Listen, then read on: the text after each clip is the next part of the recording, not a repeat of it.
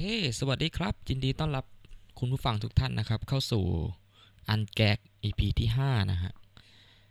เป็น EP ที่ 3 ของปีนะฮะ ที่ลงแล้วก็เป็น EP ที่ 2 ของเดือนนะครับ เป็นรายการที่เอาแน่เอานอนอะไรไม่ได้เลยนะครับ ก็ก่อนอื่นเลยต้องขออภัยล่วงหน้านะครับถ้ามีความตะกุกตะกัก แล้วก็มีความแบบ พูดงงๆวนไปวนมานิดนึง เพราะว่าเทปนี้จะเป็นเทปแรกเลยนะครับ ที่เป็นตัวโคโคนัทบอยมาพูดเองคนเดียวนะครับ ไม่มีแขกรับเชิญนะฮะเพราะว่าเราไม่มีใครพูดด้วยแล้วนะฮะไม่ใช่นะฮะก็อันนี้ถือว่าเป็นเทปแถมก่อนปีใหม่ ก็ไม่เชิงแถมหรอกเพราะว่าแต่จะเป็นยังไงเป็น EP เล็ก ๆ นะครับ สาเหตุที่ต้องพูด คนเดียวนะฮะเพราะว่าเทปนี้จะเป็นเทปแชร์ประสบการณ์ของตัวผมเองนะฮะหลังจากที่เราไปเที่ยวสัมภาษณ์แล้วบังคับให้คนอื่นแชร์ประสบการณ์ของตัวเขาเองมาหลายเทปแล้วนะครับ ก็ ผมคิดว่าถึงเวลาที่ตัวเจ้าของรายการเอง จะต้องแชร์ประสบการณ์ตัวเองบ้างแล้วแหละ เพราะว่าเราเริ่มต้นด้วยแนวคิดที่ว่าเราจะมาแชร์ประสบการณ์กันนะครับ คือเราก็จะพยายามเป็นรายการที่แชร์ความรู้ทางด้านประสบการณ์ BDSM ของคนอื่นด้วยแหละ แต่เรารู้สึกว่ามันมันก็ควรจะเริ่มด้วยประสบการณ์ของตัวผมเองด้วยนะฮะ เป็นเหมือนเป็นการแลกเปลี่ยนกัน ก็ประสบการณ์ที่เราจะมาพูดถึงในเทปเนี้ยมันจะไม่ใช่ประสบการณ์แบบทั้งหมดในชีวิตของผมนะฮะ ไม่งั้นเทปมันก็จะยาวยาวไปแล้ว รายการเราก็จะหมดเนื้อหาอย่างรวดเร็วนะฮะเราเราก็จะแบบแบ่งๆกันบ้าง แต่สิ่งที่ผมจะเอามาเล่าใน EP นี้เนี่ย เป็นหนึ่งในคำถามที่ผมค่อนข้างเจอบ่อย จากการพูดคุยกับคนที่เพิ่งเข้าวงการมาใหม่ ๆ นะฮะ ว่าเราจะพบเจอ play partner ที่ถูกต้องได้อย่างไร เราจะรู้ได้อยังไง ว่าคนนี้ใช่คนนี้ไม่ใช่หรือ รือแม้กระทั่งการการเริ่มนัดคุยการเริ่มเจอกันเนี่ยมันมันเริ่มต้นยังไง มันต้องพูดด้วยวิธีการไหนหรือเราต้องเข้าหาด้วยวิธีแบบไหนนะฮะทีเนี้ยที่ผมใช้ชีวิตทางด้าน BDSM มาประมาณ 8-9 ปีเนี่ยผมผ่านโดมิ n น n ต์มา 3 คนนะครับ ไม่เชิงโดมิ n น n ต์คือประมาณว่าเป็น play partner ทุกคนก็เริ่มต้นด้วยการเป็น play partner กันประมาณ 3 คนนะครับ โดยเทปนี้เนี่ยจะเป็นการเล่าเรื่องการนัดเจอกันครั้งแรกนะครับ ทั้ง 3 ครั้งจากทั้ง 3 คนนะครับว่าพอผมมองย้อนกลับไปเนี่ยมันมีอะไรที่ถูกต้องมันมีอะไรที่ไม่ถูกต้อง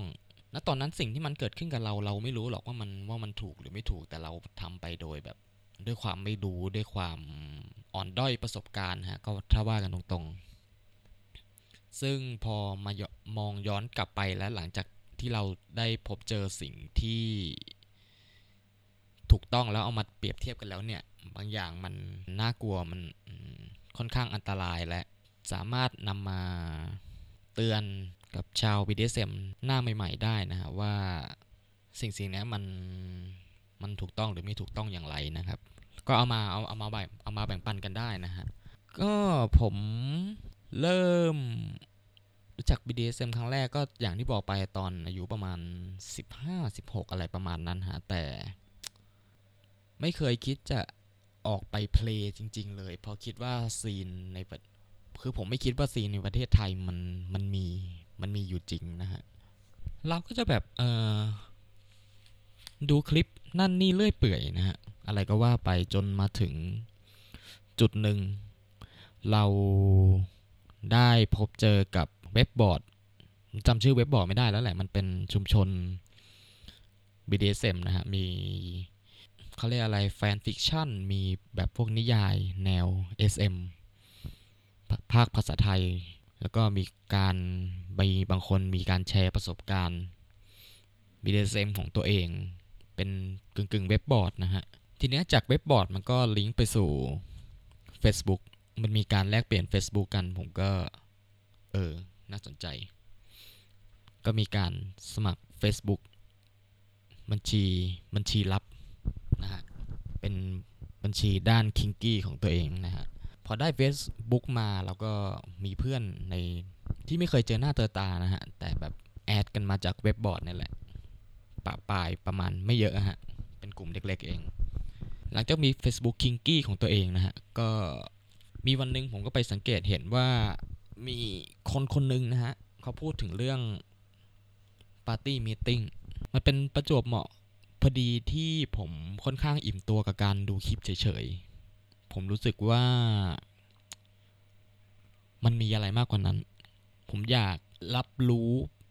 ความรู้สึกการรับรู้การอยู่ในซีนจริง ๆ เพื่อให้แน่ใจว่าเราไม่ใช่แค่ชอบดูเฉยๆ แต่ชอบเพลง ด้วย และตอนนั้นผมยังไม่รู้จักเลยว่าคำว่าเพลงมันคืออะไรฮะ แต่ แต่พอมองย้อนกลับไป เออ นั่นแหละ มันคือความรู้สึกนั้นนั่นแหละว่า เออ เรามีความ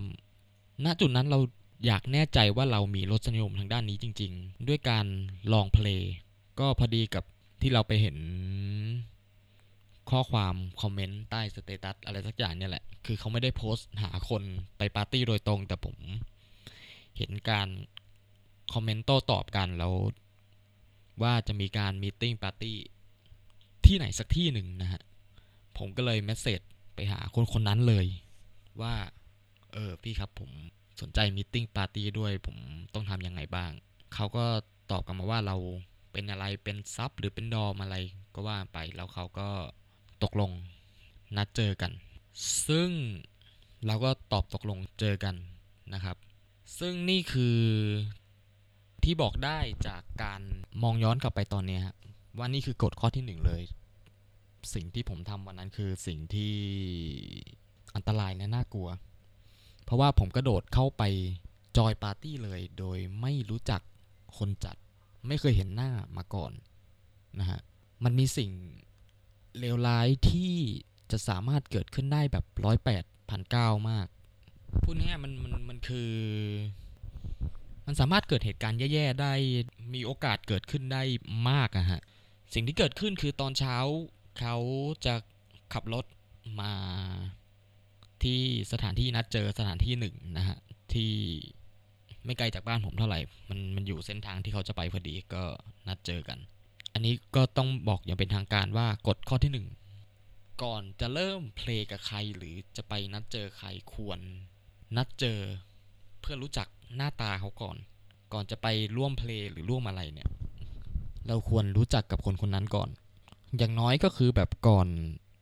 เอาเอาจริง ๆ มันไม่ควรเป็นวันเดียวกับที่เราตกลงไปเพลงแต่ถ้าคุณมั่นใจหรืออะไรก็ตาม ควรนัดเจอกันนอกสถานที่เพลงก่อนที่จะมูฟไปสถานที่เพลงจริง ๆ นะ อย่างน้อยควรเจอกันก่อนไม่ใช่แบบตรงไปสถานที่ที่เพลงเลย ไม่งั้นมันจะถ้าเกิดเหตุการณ์เลวร้ายอะไรขึ้นมาเนี่ย มันจะกลับตัวลำบากนะฮะ อันนี้คือข้อผิดพลาดที่หนึ่งของผม ซึ่งโชคดีที่ที่เอาอันนี้คือบอกไว้ก่อนว่ามันไม่มีอะไร เอาพูดง่าย ๆ คือผมไม่เจอคนที่เป็นมิจฉาชีพหรือเป็นอาชญากรนะฮะคือพูดง่าย ๆ เลยคือ มันเป็นการนัดเพจที่เป็นการนัดเพจจริง ๆ นะฮะ แต่ถ้าผมไปเจอกับ มิจฉาชีพหรืออาชญากรก็คือ ผมก็ ก็ทำอะไรไม่ได้เลย ผมก็ในเช้าวันนั้นผมก็ขึ้นรถไปกับเขาเฉยๆเลยนะฮะซึ่งเป็นการกระทำที่ไร้สติมากมองจาก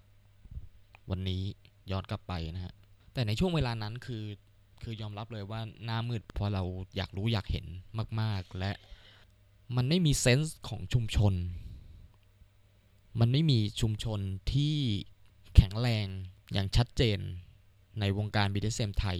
เท่าตอนนี้เลยนะฮะ ตอนนั้นคือต่างคนต่างเคว้งคว้างมืดบอด มันเป็นวงการที่ปิดนะฮะ มันและมันหาทางเข้ายากและมันติดต่อ มันไม่ได้มีการดูแลซึ่งกันและกันชัดเจนอะไรขนาดนั้น เท่าตอนนี้นะฮะ คือตอนตอนนี้ผมณปัจจุบันเนี่ยผมดีใจที่มันมันมีชุมชนมีอะไรมากขึ้น เพราะฉะนั้น ใครที่เพิ่งเข้าวงการหรือกำลังเรียนรู้โลก BDSM คือเราไม่อยากให้คุณเผชิญหรือเรียนรู้โลกนี้ด้วยด้วยตัวคุณเองครับทุกอย่างมันมันเกิดจากการเรียนรู้และการแลกเปลี่ยนประสบการณ์กันและกัน เช่นเดียวกับวงการอื่นๆครับวงการแต่วงการ BDSM มันต้องระวัง เพราะมันคือเรื่องของความปลอดภัยมันเป็นมันเป็นรสนิยมทางเพศที่มาพร้อมกับความเสี่ยงอันนี้เราก็ต้องยอมรับนะฮะ เพราะฉะนั้น การดูแลซึ่งกันและกันและการเรียนรู้จากประสบการณ์ของกันและกัน ผมรู้สึกว่ามันเป็นสิ่งที่จำเป็นมาก ๆ นะฮะ โอเค กลับมาถึงวันที่ผมนัดเพลงกันครั้งแรกผมขึ้นรถไป ผมเจอกับคู่ submissive และ dominant หนึ่งคู่นะฮะ แล้วก็ในระหว่างทางเขาก็จะไปรับคนเพิ่มก็จะมี อันนี้ผมจำไม่ได้ว่ารับเพิ่มประมาณ 3 คนนะฮะ มี dominant หญิง1คน แล้วก็ถ้าจะไม่มีก็มี dominant หญิงอีกคนหนึ่งแล้วก็มีซับ submissive ผู้ชายอีกประมาณ 2 คนแล้ว คือคร่าวๆน่าจะประมาณ 6-7 คนนะฮะ ก็มีรับนัดผมคนนึงแล้วก็ไปอีกจุดนัดพบอีกจุดหนึ่งนัดไป 2 จุดแล้วก็เราก็ไปสู่จุดหมายปลายทางนั่นคือเป็นโมเทล เป็นเป็นห้องชุดเป็นเป็นม่านรูดนะฮะแต่เป็นห้องชุดหลาย ๆ ห้อง ก็จากที่มีการเปิดดีลกันในรถว่าจะมีการแบ่งซีนจะมีใครเล่นกับใครบ้าง ผมก็ไม่รู้เรื่องตอนนั้นผมไม่มีประสบการณ์เลย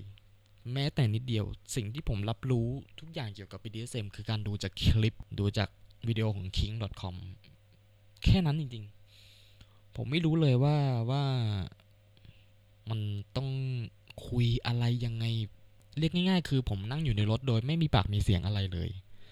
ซึ่งก็เป็นความผิดพลาดอีกอย่างหนึ่งนะฮะที่เราเราไม่รู้จักใครในรถเลย และเราไม่มีประสบการณ์มากพอที่จะเจรจาต่อรองการเพย์หรืออะไรทั้งสิ้น เราก็ได้แค่นั่งเงียบๆและและรับอะไรก็ตามที่ถูกนำมาเสนอให้เรา ณ ตอนนั้นเราถูก เรียกว่าถูกถ่ายโอนได้ไหม ไม่รู้เหมือนกันว่าเรียกว่าก็คือ จากที่เราคุยกับคู่ dominant submissive คู่นั้นนะฮะ ตอนที่เราแชทไปหาเนี่ยเขาคือดอมคนนั้นดอมผู้ชายนะฮะ แต่เขามีซีนเขามีนัดหมายการเพลงของเขาอยู่แล้ว เราก็จะถูกโยนมาเป็นน้องใหม่นะครับ เราถูกโยนย้ายถ่ายมาให้มาเล่นกับ นายหญิงคนหนึ่งนั่นคือdominant คนแรกของผมนะครับ สิ่งที่เกิดขึ้นใน scene ก็คือนายหญิงคนนี้มี scene play กับ submissive อีกคนหนึ่งอยู่แล้ว เพราะฉะนั้นพอมีผมเพิ่มเข้ามาก็กลายเป็นว่า scene แรกของผมคือการ co-sub คือเล่นพร้อมกับ sub อีกคนหนึ่งนะครับ การเพย์ก็จะเป็นการเพย์แยกห้องกันรู้สึกตอนนั้น ถ้าจะไม่ผิดมันจะมีประมาณ 3 scene เกิดขึ้นแยกห้องกันนะครับ ซีนแรกของผมคือการแบบโดน โดนมัดคู่กันแล้วก็เล่นบอมบอมเล่นลองของเล่นนู่นนี่นะฮะ คือในหญิงคนนี้เขาก็รู้แหละว่าว่าผมไม่เคยไม่เคยเพลย์เลย เขาจะแบบลองหลาย ๆ อย่าง ก็อย่างที่บอกไปว่าผมไม่รู้เรื่องอะไรเลย ผมก็แบบลองอะไรได้ก็ลองนะฮะ แล้วก็พอ ผ่านไปประมาณสองมาประมาณสองสามชั่วโมงมังฮะก็จะมีการเวียนเวียนห้องกันก็ก็มีการพาซับคนนู้นมามาแจม ก็คือเวียนมาเวียนแจมซีนกัน ทุกคนทุกห้องนะฮะ การเพย์แรกของผมบอกเลยว่ามันยาวนานมาก เพราะมันกินเวลาหนึ่งวันหนึ่งคืน ก็คือมีการค้างคืนกันในมันรูดนั้นนะฮะ มีการเพย์นู่นนี่มากมาย ผมจำไม่ได้หมดนะว่าว่ากันว่ามันมีนั่นมีนี่เยอะแยะแต่ไม่หมดนะมีเล่นเทียนมีการอ่า impact play เอาจริงถ้าว่าด้วยประสบการณ์มันประสบการณ์ตอนนั้นมันไม่แย่ขนาดนั้น อันนี้ก็ต้องบอกเลยว่ามันเป็นความโชคดี อย่างหนึ่งที่เราไม่ได้เจอกับคนที่แย่ที่สุดนะฮะ แต่แค่สไตล์ การเพลย์บางอย่างมันก็ไม่ได้ถูกต้องมากนัก อย่างหนึ่งคือเขาไม่ได้เช็คก่อนว่าเราโอเคกับการเพลย์บางอย่างไหม ก็คือยกตัวอย่างเช่นมาถึงจุดหนึ่งเขาอยากเล่นกับทวารของเรานะฮะ ซึ่งเอาจริงตอนนั้นว่ากันง่ายๆ คือผมยังซิงอยู่ทั้งข้างหน้าข้างหลังนะฮะ แต่มาถึงจุดหนึ่งเขาอยากเล่นกับทวารของเราเขาก็สั่งให้เรา โค้งเขาเพลย์ด้วยการเอาก้อนน้ำแข็งมาใส่ทวารเรา ซึ่งมามองย้อนกลับไปตอนนี้มันเป็นการเริ่มที่ข้ามขั้นตอนไปหน่อย เพราะเอาจริงทวารที่ยังไม่ทวารที่ยังไม่เคยผ่านการสอดใส่ใด ๆ เนี่ย มันการเริ่มด้วยวัตถุที่ไม่ยืดหยุ่นอย่างน้ำแข็งเนี่ย แล้วมันมีอุณหภูมิค่อนที่ค่อนข้างสุดโต่งเนี่ย มันน่ากลัว การเล่นกับทวารมันควรเริ่มด้วยนิ้วหรืออะไรที่ยืดหยุ่นได้ง่ายกว่า อะไรก็ได้ที่มันง่ายกว่าน้ำแข็ง แล้วตอนนั้นเราเราไม่รู้ว่าอะไรมันคือจุดที่ควรจะหยุดเวลาเล่นทวารเพราะเราไม่เคยมีอะไรสอดใส่เข้าไปในทวารมาก่อน เราก็เลยไม่รู้ว่าณจุดไหนควรพอณจุดไหนมันโอเค จุดไหนมันแต่ทุกวินาทีในตอนนั้นเรารู้สึกแบบ เจ็บตลอดเวลา ซึ่งเราก็ไม่รู้ว่ามันเป็นความเจ็บที่ถูกต้องหรือมันหรือเราหรือมันถูกแล้วหรือเราแล้วเราก็อธิบายไม่ถูกว่ามันเจ็บยังไง อีกอย่างหนึ่งที่เรารู้สึกว่ามันเป็นสิ่งที่ไม่ควรทำในตอนนั้นคือเราเบรกไม่เป็น คือเรารู้จัก safe word แต่เราไม่รู้จักวิธีการใช้ ไม่มีใครบอกว่า safe word ไม่ใช่ไม่มีใครบอกแต่มันไม่มันไม่มีการตกลง safe word กันมาก่อน เป็นข้อแนะนำข้อที่ 2 ว่า ควรมีการตกลง safe word กันก่อน play ทุกครั้งนะฮะณตอนนั้นไม่มีมันไม่มีการพูดถึง safe word ไม่มีอะไรเลย ก็คือมาถึงห้องแล้วก็แยกย้ายแยกย้าย play play กันอย่างเดียวโดยไม่มีการถามไม่มีอะไร อันนั้นคือเคสตัวอย่างว่าแบบคือเขาโยนอะไรมาให้เล่นเราก็รับอย่างเดียวโดยไม่มีไม่มีคำถามไม่มีข้อสงสัย ไม่มีการหยุดเราลองเราลองทุกอย่างด้วยความสงสัย ซึ่ง อย่างที่บอกไปว่าเราค่อนข้างโชคดีมากที่ทุกอย่างออกมาค่อนข้างโอเคและปลอดภัย สิ่งที่ควรจะเป็นคือมันควรจะปลอดภัยมากกว่านี้ มันควรจะรัดกุมและผ่านคอนเซนต์ผ่านการยินยอมมากกว่านี้นะฮะ นี่คือสิ่งที่ผมได้จากการนัดเจอครั้งแรก แม้กระทั่งขากลับเองดอมเนนต์ของผมคนแรกคนเนี้ยเขาก็ให้เราลองประสบการณ์ outdoor ครั้งแรก ซึ่ง outdoor เนี่ย อันนี้ผมแน่ใจชัวร้อยเปอร์เซนว่าผมไม่อินกับเฟติชนี้ ผมไม่เคยมีความรู้สึกอยากเล่น outdoor เพราะว่าผมไม่ชอบซีนที่มีคนอื่นที่ไม่รับรู้ในเฟติชของเรามามีส่วนร่วมด้วยนะฮะ ซึ่งเป็นส่วนหนึ่งที่ผมไม่ค่อยไม่ค่อยอินกับการ humiliation หรือการทำให้อับอาย มือนกัน เพราะผมผมผมไม่ได้มีความรู้สึก มีอารมณ์กับการอายคนอื่นที่ไม่ได้รับรู้กับเฟติชของเรานะซึ่งซีน outdoor ที่เกิดขึ้นมันลักษณะของมันก็คือ ระหว่างที่นั่งแท็กซี่กลับบ้านนะฮะด้วยกันสองคนเขาก็จะเอากระเป๋าเป้ใบใหญ่ ๆ ของเขานะฮะมาวางบนตัก แล้วเขาก็ ถอดซิปกางเกงเราข้างหลังเป้นะฮะ โดยไม่ให้คนขับเห็นนะครับ แล้วก็เอาอวัยวะเพศของเราออกมา แล้วก็รูปผมคำเป็นกึ่งๆ เป็นการใช้มือเป็นแฮนด์จ็อบนะฮะ ตลอดทาง ซึ่งระหว่างที่ scene outdoor เกิดขึ้น ผมไม่ happy เลย ผมรู้สึกกระอักกระอ่วน ผมรู้สึกอึดอัดนะครับ แต่อย่างที่บอกไปว่าเราไม่กล้าเบรก เพราะว่าณตอนนั้นนะครับ ณตอนนั้นเรามีชุดความคิดที่ว่าการที่เราเป็น submissive แล้วเนี่ย เราต้องยอมให้ dominant ทำอะไรเราก็ได้ตามใจเขาโดยเราไม่มีสิทธิ์หยุดหรือไม่มีสิทธิ์ไม่พอใจนะครับ ซึ่งผิดอย่างอย่างที่เราเคยบอกไปในหลาย ๆ เทปว่า นั่นคือภาพจำผิดๆนั่นคือความเชื่อที่ถูกฝังหัว ผิดๆ โดยโดมิเนน์ที่เอาตัวเองเป็นที่ตั้งและไม่เห็นใจคนอื่นนะฮะ อันนี้เรากล้าพูดได้ว่าทุกอย่างต้องเกิดจากการยินยอม ยินยอมพร้อมใจจากทั้งสองฝ่าย แม้กระทั่งการลุกล้ำการยินยอมหรือ consent non-consent นะฮะ ก็ต้องเกิดจากการยินยอมทั้งสองฝ่าย มาก่อนแล้วเช่นเดียวกัน การ play โดยที่ อีกฝ่ายหนึ่งไม่รับรู้และ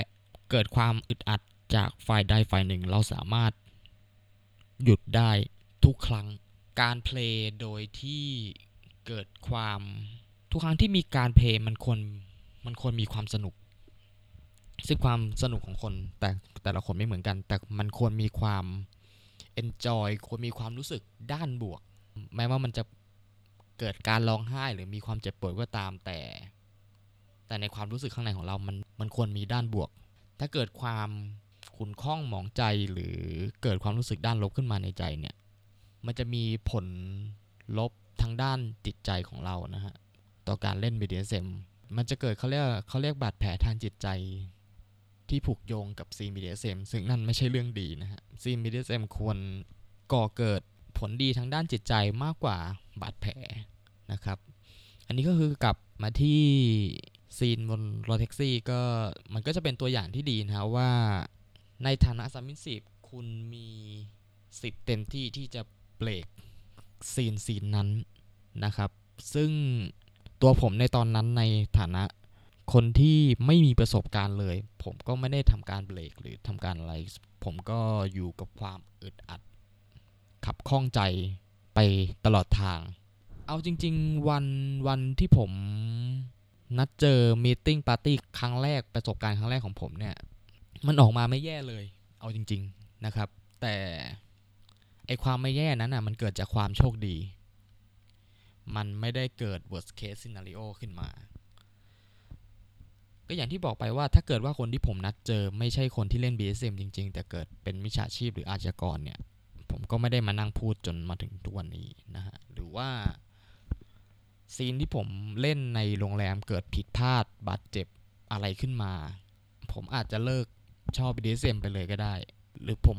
อาจจะยังชอบ BDSM อยู่ แต่ผมจะมีความทรงจำที่เลวร้ายเกี่ยวกับซีน BDSM ตลอดมานะครับซึ่งเอาจริง ๆ นึกย้อนกลับไปมันก็มีบางส่วนที่มันเป็นประสบการณ์ที่ไม่ดีนัก แต่สิ่งที่ไม่ดีในตอนนั้นมันมันเป็น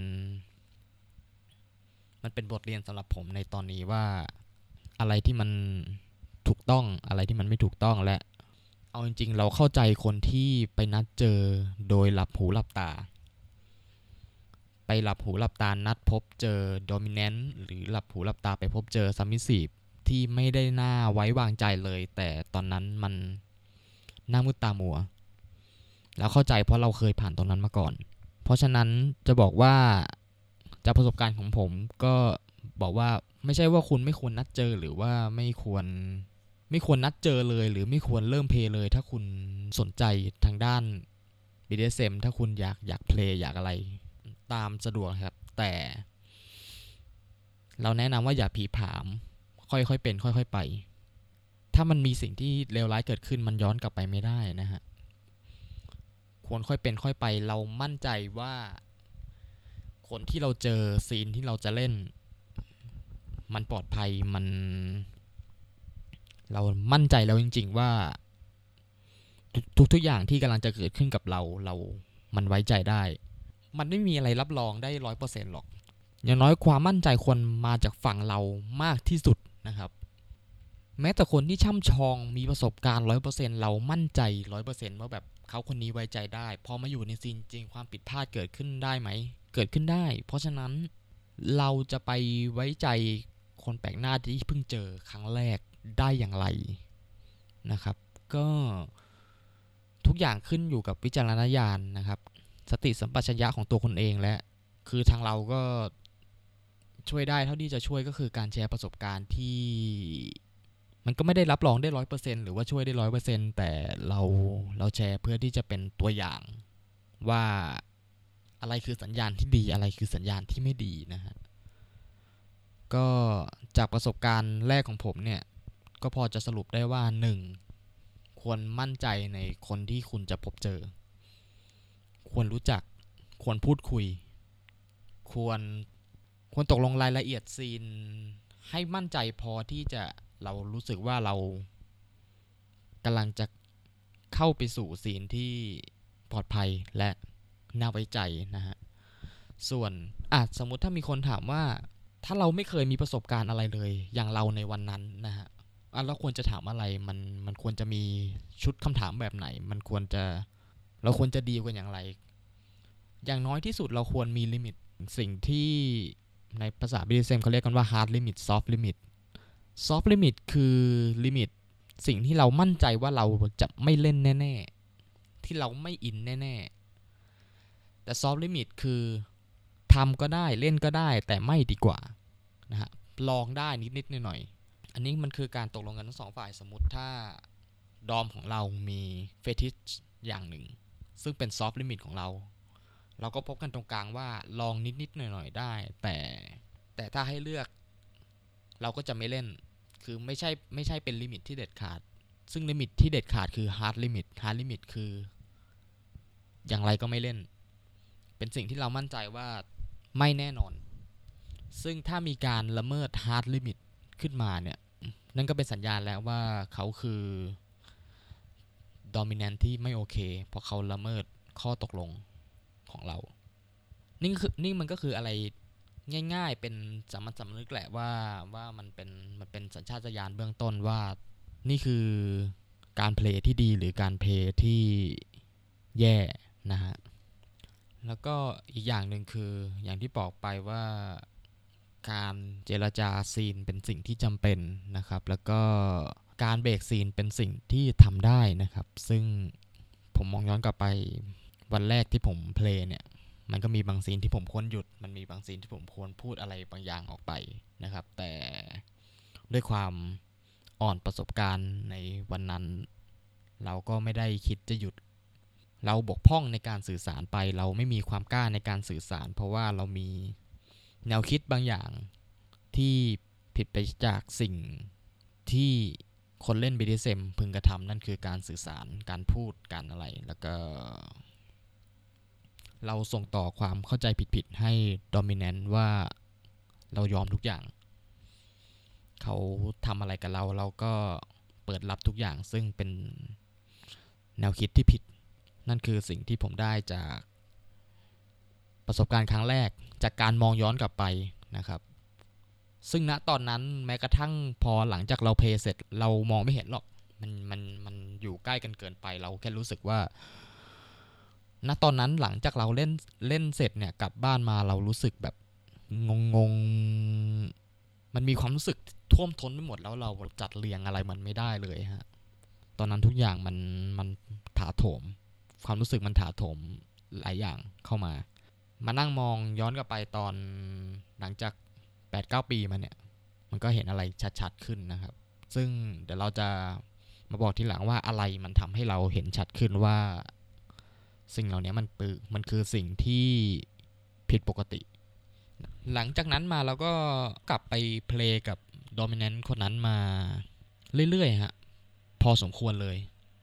คือไม่ได้เพลงกันบ่อย แต่เพลงกันประมาณ 3 ปี 4 ปี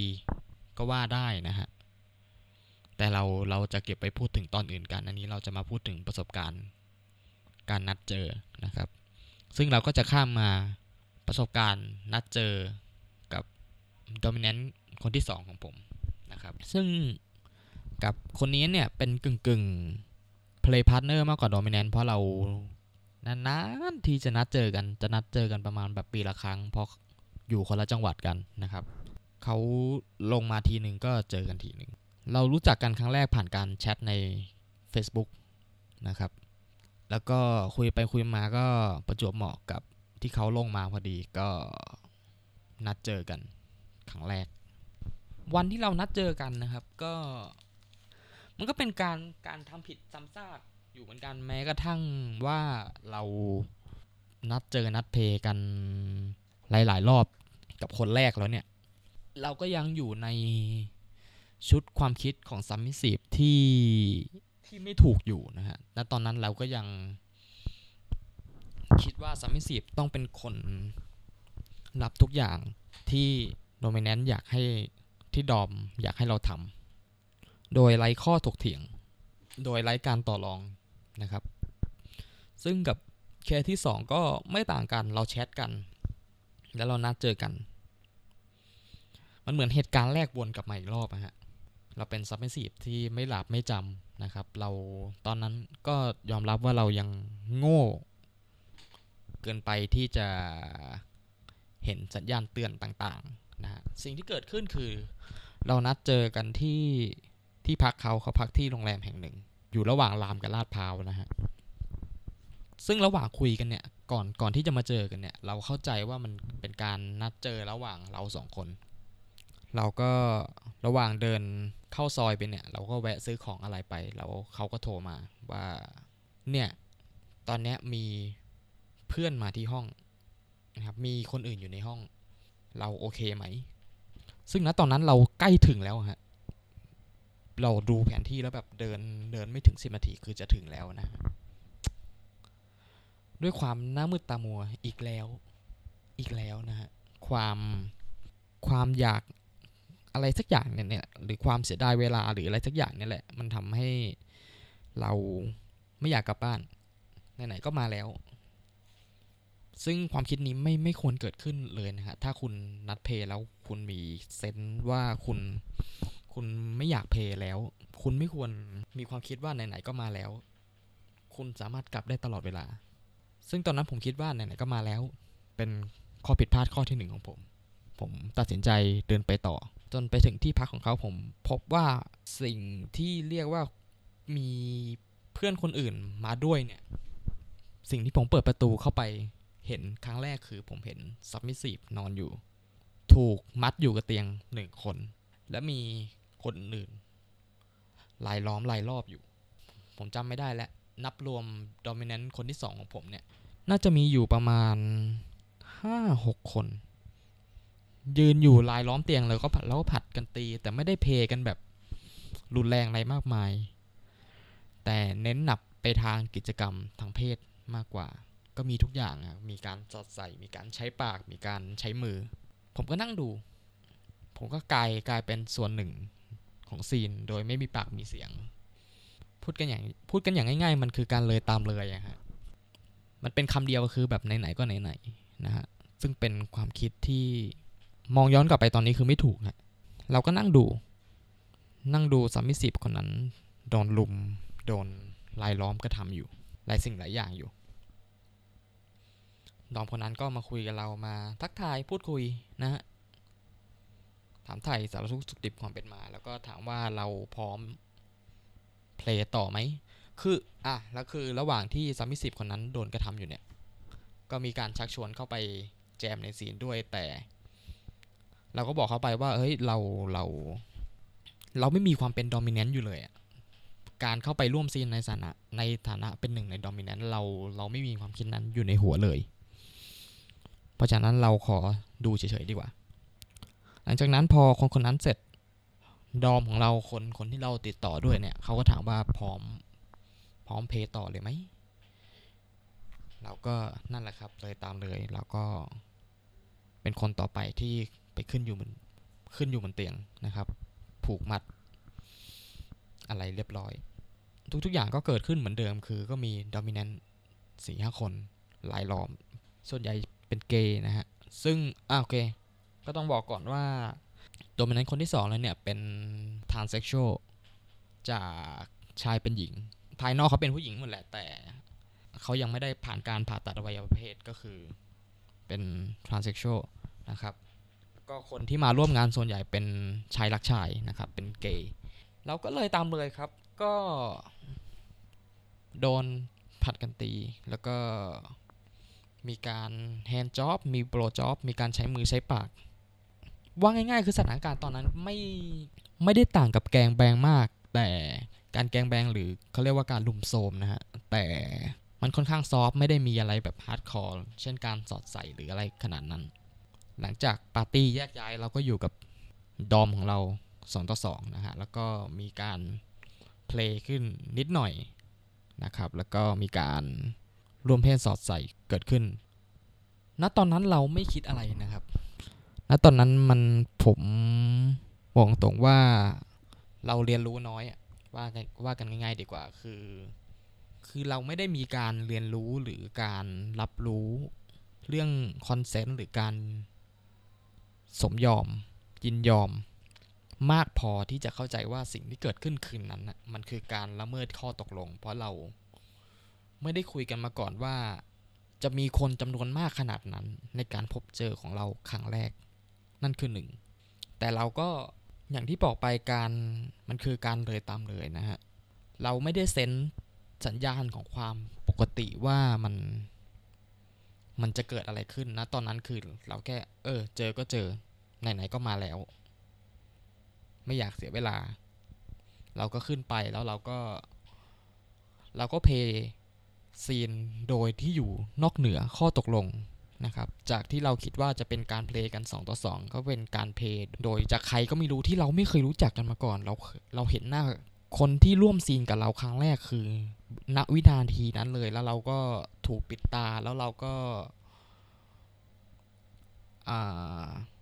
เราก็ร่วมกิจกรรมทางเพศกับคนคนนั้นโดยที่เราไม่รู้จักกับคนคนนั้นเลย ไม่รู้จักชื่อไม่รู้จักอะไรเลย เขาก็ไม่รู้จักเรา แต่เขาก็ ก็เข้าใจว่าเป็นหนึ่งเป็นหนึ่งในซัมมิสีที่เข้ามาร่วมสนุกด้วย ซึ่งในตอนนั้นเรารู้สึกสนุกไหมไม่รู้เหมือนกัน แต่เราแค่รู้สึก มันมีแค่ความรู้สึกตามน้ำอะฮะ ซึ่งพอเรามามองย้อนกลับไปตอนนี้เนี่ย เราไม่ได้มีบาดแผลทางใจอะไร มันไม่ได้มันมันมันมันไม่ได้ถึงกับจิตใจถูกทำร้ายอะไรขนาดนั้น แต่เราเพิ่งรู้ว่ามันคือการละเมิดข้อตกลง มันคือการ ดอมคนปัจจุบันของเราเขาเรียกเหตุการณ์นี้ว่ามันคือการข่มขืนอย่างหนึ่ง ซึ่งพูดได้ไหมว่ามันคือการข่มขืน มันแล้วแต่การแปลความหมาย แต่นั่นคือสิ่งที่เขานิยามครับซึ่งผมก็รู้สึกว่าการข่มขืน ณจุดหนึ่งมันมันคือการ มันก็เกิดจากการตามน้ำมันเกิดจากการเลยตามเลยโดยที่โดยที่เราไม่ได้ยินยอมแต่แรก ก็พูดได้ง่าย ๆ ว่าการการนัดเจอครั้งที่สองของเราเนี่ย มันได้เกิดกิจกรรมการร่วมเพศการสอดใส่โดยที่อยู่นอกเหนือการตกลงของเราตั้งแต่แรก มันอยู่นอกเหนือการพูดคุยมัน มันเป็นเหตุการณ์ที่เกิดขึ้นปุบปับ อย่างที่บอกว่าเราเราไม่ได้รู้สึกว่าเราถูกทำร้ายจิตใจอะไรกันขนาดนั้น แล้วก็อย่างที่เคยบอกไปว่าเหตุการณ์นี้มันสามารถเกิดเหตุการณ์เลวร้ายได้ง่าย ๆ นิดเดียวถ้า สี่ห้าคนนั้นเกิดเป็นคนที่เกิดมีอารมณ์ที่เลยเถิดขึ้นมา เกิดอยากใช้ความรุนแรงอะไรขึ้นมา ผมก็ทำอะไรไม่ได้เลยนะครับ ให้สรุปสั้นๆ จากสิ่งที่เกิดขึ้นจากการนัดเจอดอมคนที่สองของผมนะครับ สิ่งที่เราจะแนะนำได้ก็คือ ถ้ามีความตังหิดตังหิดใจนะครับ ว่า นี่มันไม่ใช่สิ่งที่เราคิดไว้แต่แรก เรารู้สึกเซนส์ได้ถึงภาษาอังกฤษเขาเรียกว่า red flag ธงแดงหรือ ให้แปลเป็นภาษาไทยมันคือสัญญาณสัญญาณที่ไม่ดีสัญญาณที่เรารู้สึกว่าว่ามันตังหิดตังหิดว่าไม่ใช่ละผิดผิดล้วเราเดินกลับได้ตลอดเวลาครับ เรามีสิทธิ์ปฏิเสธ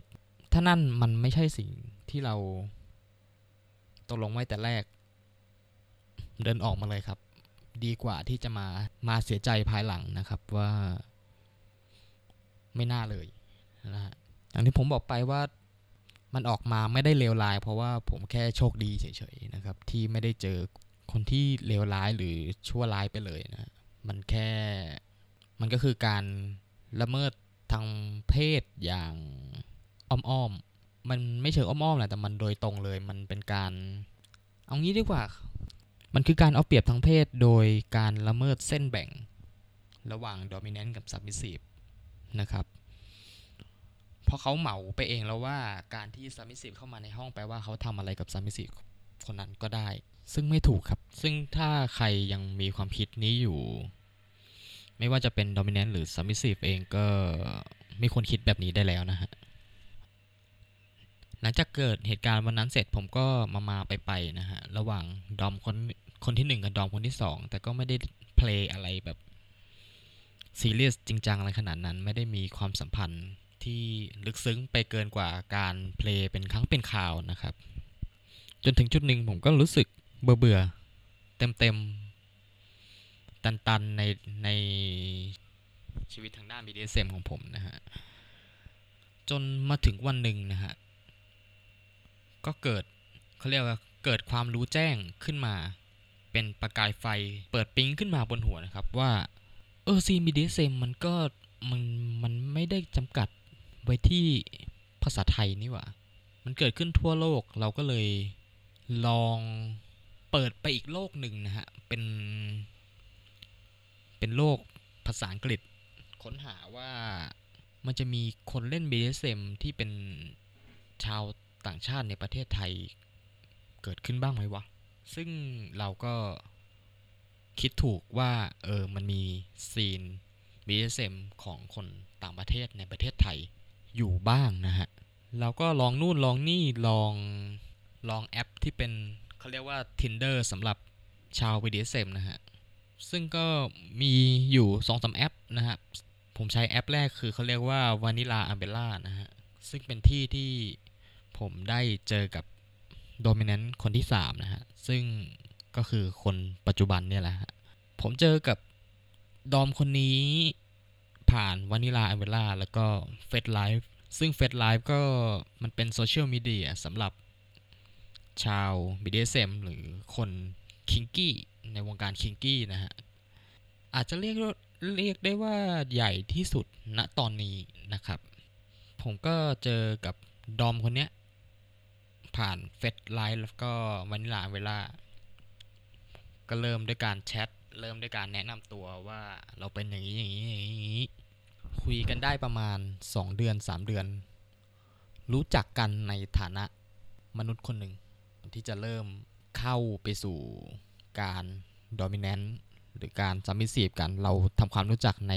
ฐานะคนคนหนึ่ง เราชอบอะไร เรามีชีวิตอย่างไร เรามีนิสัยใจคออย่างไรนะฮะก่อน นานมาก3เดือนคุยกันทุกเรื่อง เรื่องคิงกี้บ้าง เรื่องไม่คิงบ้าง เรื่องชีวิตสเปเฮระบ้างนะครับ จนถึงวันหนึ่งเราก็นัดเจอกัน เรานัดเจอกันเราก็พูดคุยกัน โดยปกติ เราเจอกันที่งานฉายหนังแห่งหนึ่ง แล้วเราก็พูดคุยกัน แล้วหลังจากที่เรานัดเจอกันครั้งแรกเราก็เริ่มมีคำถามว่ามีความเป็นไปได้ไหมที่เราจะ play ด้วยกันในฐานะ play partner เราจะมี scene ด้วยกัน แล้วเราก็ตกลงกันนะครับ และสิ่งที่เกิดขึ้นก็คือ เขาส่งแบบฟอร์มมาเป็น Google Form เป็นภาษาอังกฤษนะฮะ ก็มีบางคำที่เราก็ต้อง แปลต้องอะไร ซึ่งก็ไม่ยากไม่ยากเกินที่พลังอินเทอร์เน็ตจะสืบค้นได้นะครับ สิ่งที่เกิดขึ้นคือเราเราไม่เคยเจอการ play ที่ไม่เชิงไม่เชิงการ play การนัดเจอที่มืออาชีพ ระมัดระวังและมีสติสัมปชัญญะขนาดนี้มาก่อน เราตกใจอันนี้เรายอมรับว่าเราตกใจและทั้งทั้งทั้งทั้งที่เขาไม่ใช่แบบเป็น dom โดยอาชีพนะครับ เขา play เพื่อความสนุกอย่างเดียวไม่ไม่ไม่ได้ประกอบอาชีพทางด้านนี้แต่อย่างใดนะครับ สิ่งที่เกิดขึ้นคือการกรอกแบบฟอร์มว่าเรา fetish อะไรบ้าง เรามี hard limit เรามี soft limit อะไรบ้างนะครับ เพื่อที่เขาจะดูและ match ว่าความต้องการของเราตรงกันหรือเปล่า ซึ่งเราก็คิดว่าเออ เนี่ยคือการเจรจาที่ถูกต้อง ไม่ได้ไม่ได้เราไม่ได้หมายความว่าเราให้ทุกคนกรอก แบบฟอร์มกันทุกคนนะฮะ แต่นั่นนั่นอันนี้คือตัวอย่างที่ดีในการพูดคุยในการตกลงร่วมว่า เออ ว่าเราชอบอะไรเราไม่ชอบอะไรมันแล้วเราเคารพ fetish ของกันและกัน ซึ่งนี่คือตัวอย่างที่ดีนะฮะ ซึ่งมันเป็นสิ่งที่เราไม่เคยพบเจอมาก่อนแล้วเราก็เพิ่งรู้ได้ว่า เออ เนี่ย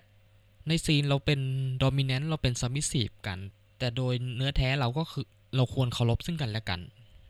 มันไม่มีใครสูงต่ำกว่าใครในฐานะมนุษย์คนหนึ่งนะฮะ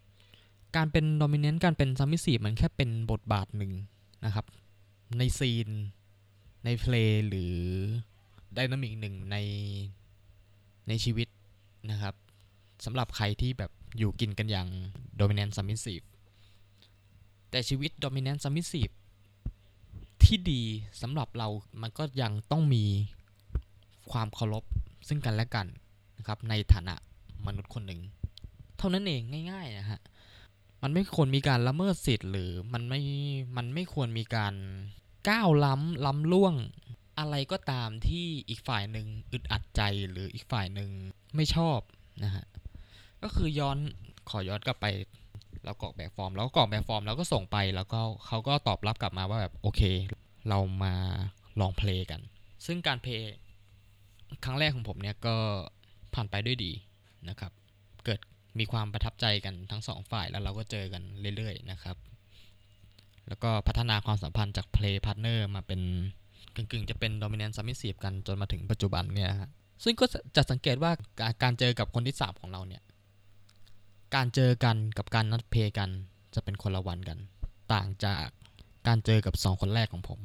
ซึ่งความรู้สึกมันก็มันก็จะต่างกันมากเลย เพราะว่า ซึ่งเราไม่ได้จะบอกว่าการเจอกันครั้งแรกในวันเดียวกับที่เราจะเพย์เนี่ย มันเป็นเรื่องที่ไม่ดี มันเป็นเรื่อง มันเป็นเรื่องที่ทำได้ครับ แต่ก็อย่างที่บอกไปว่าเราแนะนำว่าคุณควรใช้เซนของคุณให้ดีว่าเรารู้สึกปลอดภัยร้อยเปอร์เซ็นหรือยัง ถ้าคุณยังรู้สึกตะขิดตะขวงใจกับคนคนนี้กับสีนที่เราจะเล่น เราเจรจาย้ายวันได้ตลอดเวลา เราไม่ควรเสียดายเวลาในการพบเจอกัน การที่เราพบเจอกันแล้วเราพูดคุยทำความรู้จักกันเนี่ยมันก็ไม่ใช่ความเสียเวลาแล้วแหละนะครับ ก็อย่างที่บอกไปครับก็เรารู้สึกว่าการได้เจอกับดอมคนปัจจุบันหรือคนที่ 3 ที่เราเจอเนี่ยมันทำให้เรารู้ว่าการเพลย์ที่ถูกต้องการเพลย์ที่มีพื้นฐานจากความเคารพความไวเนื้อเชื่อใจเนี่ยมันสร้าง ซีนที่ดีได้อย่างไรนะฮะ มันสร้างมุมมองต่อการเล่นมีเดียเซมที่ดีได้อย่างไรบ้างนะฮะ ซึ่งมันทำให้เรามองย้อนกลับไปในการนัดเจอกับสองคนแรกที่ผ่านมาเนี่ย มันทำให้เห็นข้อบกพร่องของซีนที่เกิดขึ้น ความผิดพลาดของตัวเราเอง อันเกิดจากความไม่รู้ อันเกิดจากความประมาท อันเกิดจากความเดินเล่อของเราเนี่ย มันเกิดอะไรขึ้นบ้างนะครับ นี่คือ EP สุดท้ายในปีนี้ของเรานะฮะ เราก็สาเหตุที่เราเอา EP นี้มาปิดท้ายของปีก็เนี่ยแหละครับจะบอกว่าความผิดพลาดมันเกิดขึ้นได้เสมอครับ แต่เราต้องเรียนรู้จากความผิดพลาดนะสิ่งที่เราพยายามทำอยู่คือ ดีที่สุดคือเราหลีกเลี่ยงความผิดพลาดให้น้อยที่สุด เพราะสิ่งที่เราต้องการก็คือเราอยากให้ทุกคนที่ กำลังเรียนรู้ BDSM หรือกำลังเริ่มต้นประสบการณ์ BDSM เราอยากให้คุณได้รับประสบการณ์ที่ดี เราอยากให้คุณมีมุมมองด้านบวกต่อ BDSM นะครับ การพบเจอคนที่ไม่เข้าใจ BDSM การได้พบเจอกับ Dominant หรือ Submissive หรือใครๆก็ตามที่การที่คุณได้ร่วมซีนกับคนที่ไม่เข้าใจ BDSM อย่างถ่องแท้หรือเอาไปใช้อย่างผิดๆเนี่ยมันมันสร้างประสบการณ์ทางลบ และมันทำให้อย่างเลวร้ายที่สุดมันส่งผลกับชีวิตคุณอะมันส่งผลต่อชีวิตและจิตใจและร่างกาย BDSM มันก็เกี่ยวข้องกับอาการบาดเจ็บทางร่างกายด้วยเช่นกัน เป็นไปได้ที่สุดเราไม่อยากให้คุณเจอพบเจอกับสิ่งสิ่งนั้นนะฮะ การบาดเจ็บทางร่างกายและจิตใจบางอย่างมันย้อนกลับคืนมาไม่ได้ อย่างที่ผมบอกไปว่าผมก็ผมผิดพลาดมาเยอะแหละ แต่คือโชคดีที่ความผิดพลาดนั้นอะมันมันไม่ได้กระทบอะไรกับผมมาก ผมโชคดีที่ที่มันมันไม่ได้เกิดการพิการหรือหรือจิตใจเสียหายจนเลวร้ายอะไรขนาดนั้นนะฮะ อย่างที่บอกไปว่ามันเลี่ยงได้ ในปัจจุบันเราเรามีชุมชน เรามีคน support เรามีช่องทางติดต่อกันได้ง่ายขึ้นนะครับ เรามีการแชร์ประสบการณ์กันอย่างเพจ Thailand BDSM หรืออย่างรายการเราก็เราก็อยากเป็นส่วนร่วมเล็กๆ น้อยๆ ในการสร้างชุมชน BDSM ที่ปลอดภัย เพราะมันไม่ใช่สิ่งเลวร้ายนะฮะ ถ้าเราถ้าเราเล่นอย่างปลอดภัย เราเล่นอย่างเราเล่นด้วยความเคารพซึ่งกันและกันนะครับ ถ้าเราไม่ได้ใช้ BDSM เป็นเครื่องมือในการทำร้ายกัน ไม่ได้เอามาเพื่อสนองความรุนแรงหรือความเกลียดชังต่อกันและกัน BDSM คือ ภายนอกจะอาจจะดูความเต็มไปด้วยความรุนแรง ความโหดร้ายนะฮะ แต่แก่นแท้ของ BDSM คือความรักด้วยความเคารพไม่ต่างกับความรักวานิลาอื่นๆนะครับ เพราะฉะนั้นเราก็อยากให้ทุกคนได้เรียนรู้ และมีประสบการณ์ BDSM ในเชิงบวกทุกๆคนนะครับ เราก็อยากเป็นส่วนหนึ่งในการสร้างประสบการณ์ดีๆ ให้ทุกคนนะ ขอให้ทุกคนพบเจอกับประสบการณ์ BDSM ที่ดีที่เต็มไปด้วยความรักและการเคารพซึ่งกันและกันนะครับ พบกันอีกที ปีหน้านะครับ เราจะพยายามทำตัวสม่ำเสมอให้มากขึ้นนะฮะและจะเอาสิ่งต่างๆ ในโลก BDSM มาพูด อยู่เรื่อยๆนะครับ ก็สวัสดีปีใหม่ ทุกคนนะครับ แล้วก็ขอให้ ถ้าใครยังไม่เจอ Play Partner ที่ที่ดี หรือยังยังไม่เจอ Play Partner ก็ขอให้พบเจอ Play Partner ที่ดี หรือถ้าใครมี Play Partner ที่ดีอยู่แล้วก็ขอให้มีซีนที่สนุกสนานและปลอดภัยนะครับ เต็มไปด้วยความรักความสนุกและการเคารพซึ่งกันและกัน มันแค่นี้แหละครับ โอเคครับ พบเจอกันใหม่ ครั้งหน้านะครับ ซึ่งก็คือปีหน้าแล้วล่ะ สวัสดีครับผม